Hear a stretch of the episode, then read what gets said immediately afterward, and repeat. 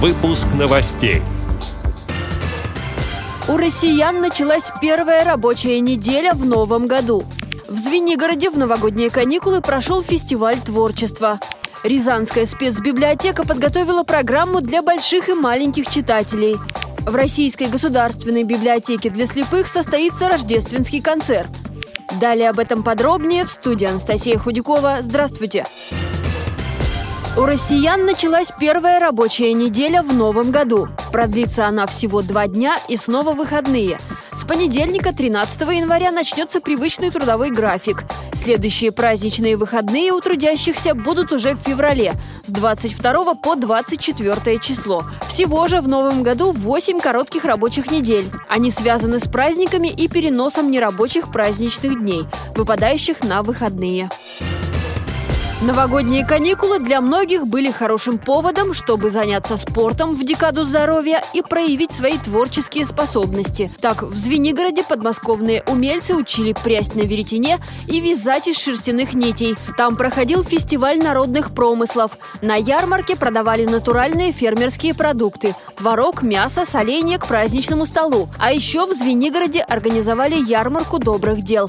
Гости могли купить товары, которые своими руками сделали дети дети с инвалидностью и поучаствовать в благотворительном аукционе. Звенигород всегда славился ремеслами, плетением корзин, резьбой по дереву, а также столярным, слесарным, ювелирным мастерством и многим другим. 2020 объявлен в России годом народного творчества. И, как сообщает телеканал 360, таких праздников станет еще больше. Фестиваль «Подмосковный умелец» планирует проводить ежегодно.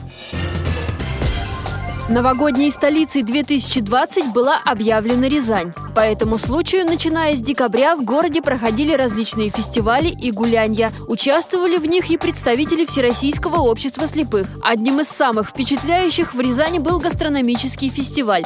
Приезжающим в столицу зимних праздников рекомендуют попробовать местный десерт – калинник – который готовят из ржаной, пшеничной и черемуховой муки с начинкой из калинового джема. Дети с нарушением зрения и дети членов ВОЗ в новогодние каникулы посетили интерактивный музей и побывали на спектакле в драмтеатре. Рязанская спецбиблиотека провела новогодние елки для своих маленьких читателей. На них были Дед Мороз, Снегурочка, выступления сказочных героев. Не забыли и о читателях старшего возраста. Для них подготовили большой новогодний праздник. Сначала прошел квест, участники которого искали ключи от счастья. Для этого надо было пройти испытания, проявить смекалку и отгадать волшебные слова. Также в рамках большого праздника прошла игровая программа и состоялась встреча с коллекционером-любителем, который рассказал о различных камнях, минералах и интересных фактах, связанных с ними. Помогали на празднике волонтеры. Они также подготовили задания для гостей, учили делать сувениры своими руками.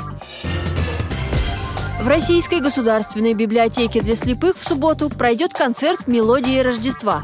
Для зрителей будет играть пианистка Валерия Николаева, выпускница Московского государственного института имени Шнитке, лауреат всероссийских и международных конкурсов.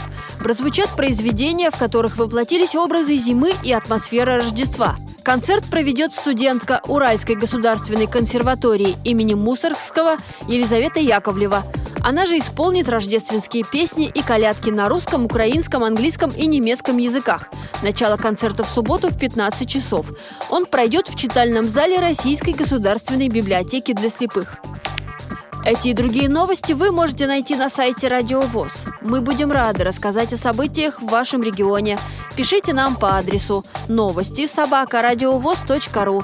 Всего доброго и до встречи!